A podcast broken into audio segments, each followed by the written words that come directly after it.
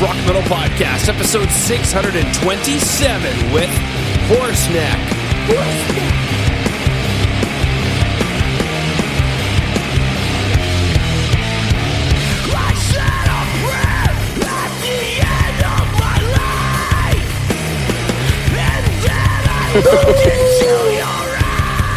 There you go. Rock Metal Nation, what is up? This is John from the Rock Metal Podcast. That sample you just heard was Matt Lauer's Secret Button by Horseneck, who I've got on the show with me right now. To be honest with you, that's probably the funnest time I've ever had saying that sentence ever in my life. um, but yeah, they've got a new album called Fever Dream, which released on February 21st. Right now, I'm being joined by Anthony to share some uh, stories about the music and share more info about what Horseneck has got going on. So, Anthony, welcome to the show. Yeah, what's up, man? Happy to be here. Beautiful. All right. Well, let's go listen back to that track, Matt Lauer's Secret Button. Matt Lauer's secret button.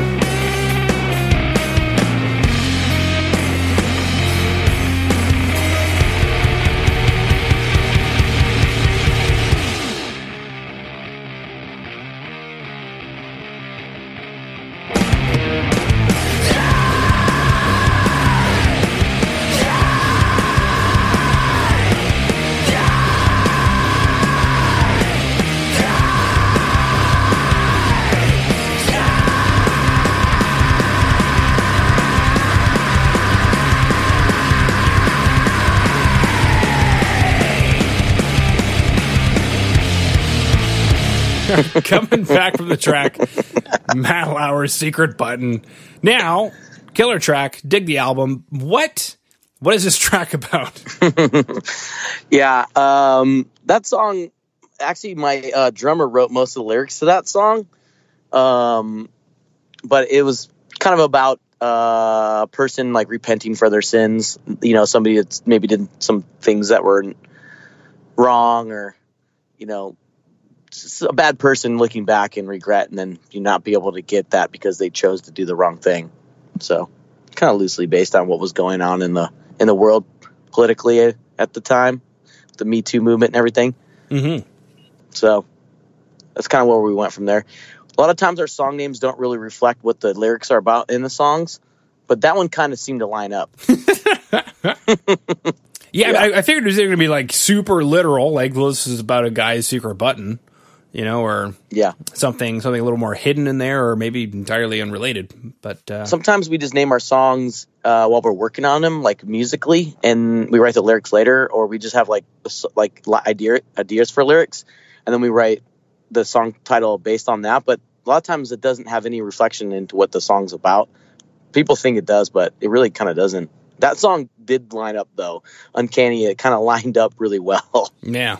Now I'm curious. Yeah the concept of the of the track is it standalone or is it kind of a theme that runs through the album? Unintentionally i think there's a little bit of a theme there but it wasn't really we didn't go into it with a theme um, per se. But you know like a lot of the lyrics we wrote uh, we all we all wrote lyrics together on this record which was different for me but um, everyone uh, put their contribution in lyrically. And i think i think what was what's going on the in the world and the climate that we're living in.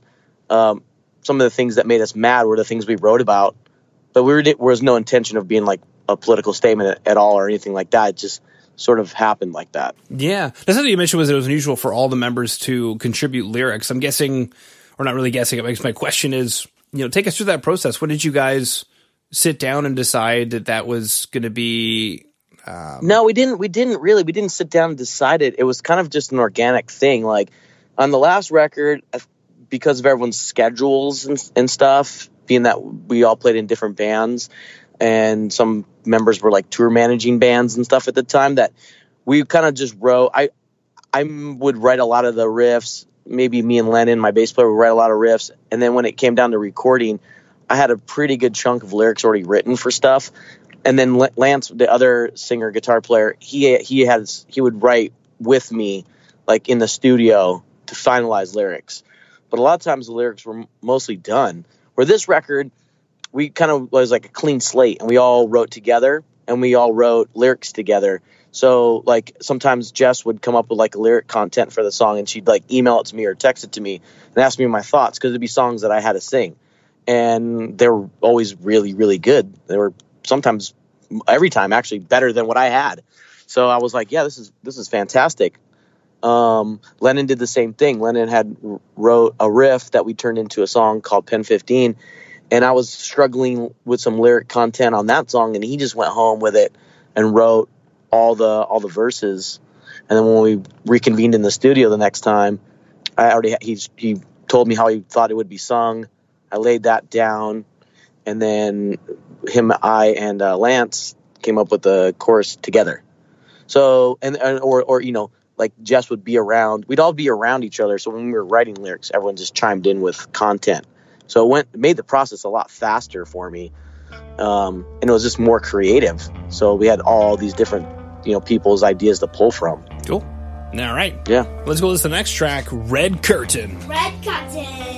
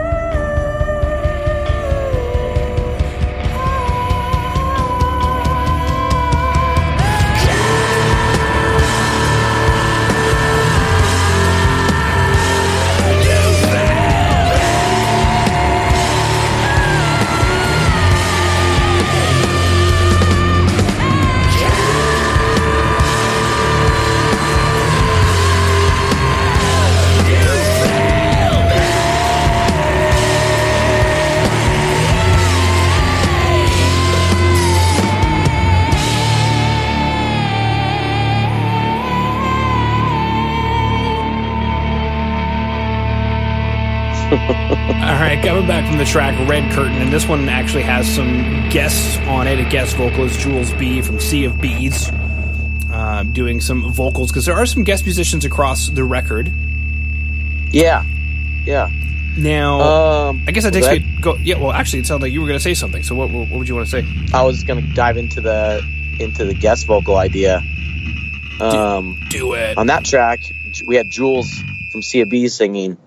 Jules is a longtime friend of ours, longtime friend of Lance's, really, and um, we were we wrote we wrote that song, and we recorded like a demo version of it, and I, I really liked it, but it just kind of was lacking something. It just had like this piece that was missing, you know. It just was kind of it got boring and kind of flat to me. And so Lance thought maybe if we had someone sing on it, but we really didn't know who. And he came up with the idea of calling Jules, um, which was funny because Jules is a folk singer, really. Like she plays around as like a one man band. Like she sings on an acoustic guitar and she's really quiet. So I was like, well, let's give it a shot because I don't think she's ever done anything heavy like this before. Called her up and Lance recorded some demo versions of her doing some things. Actually, no, he recorded her doing some stuff on this art that track, and he mailed it over to see what I thought, and I was just blown away. I was like, "Wow, this is amazing!" It's like this really haunting sort of uh, call and response thing that she does in, on the song. I was just like amazed, and it instantly became one of my favorite tracks on the record. She killed it. She actually performed a couple shows with us as well.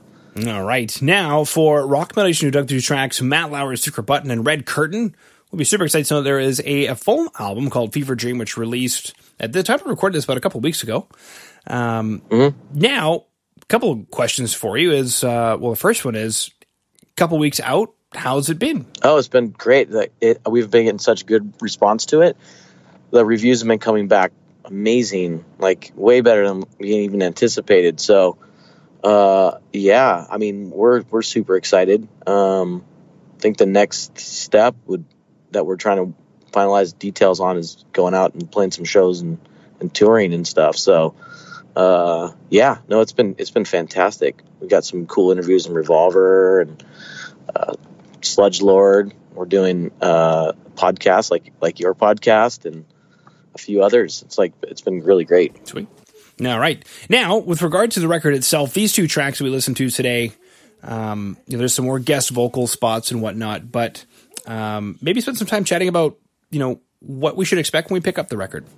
It's a pretty diverse record. Like, yeah, we did have another guest spot. We had Gary U.S. Bonds, which is an old '60s R&B slash rock singer on the record. Same thing. It was just like we needed something else uh, on the song, and we shot we shot this idea around. It's an old friend of Lance's and his father's, so we had him guest on it, which people are always like, "What?"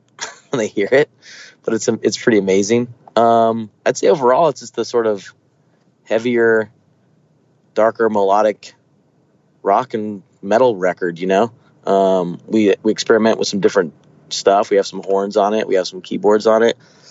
Um, yeah, I mean, it's it's not pigeonholed into one specific thing. I feel like kind of like dance around some different um, uh, genres of like rock and metal, but I feel like if you listen to it all the way through, it it all makes sense. It's all cohesive.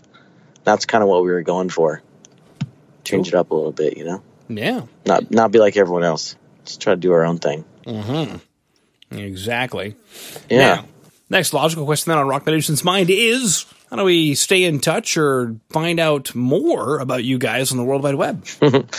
yeah so we're we're active on um, uh, you know facebook instagram and, and twitter pretty much we post a lot of stuff on there.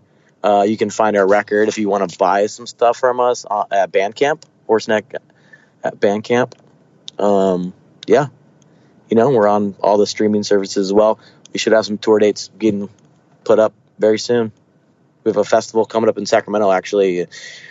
We're playing this thing called Swan Fest with a bunch of bands like Dance Gavin Dance and a bunch of bands from Sacramento and some bands from elsewhere. So that should be fun. And then after that, yeah, we've got some tour dates that we're working on now over the summer. Well, Anthony, this is anything that I should have brought up that I didn't that you wanted to chat about. I just wanted to thank you for coming on to the Rock Metal podcast today. Yeah, man, I had a great time. I appreciate it.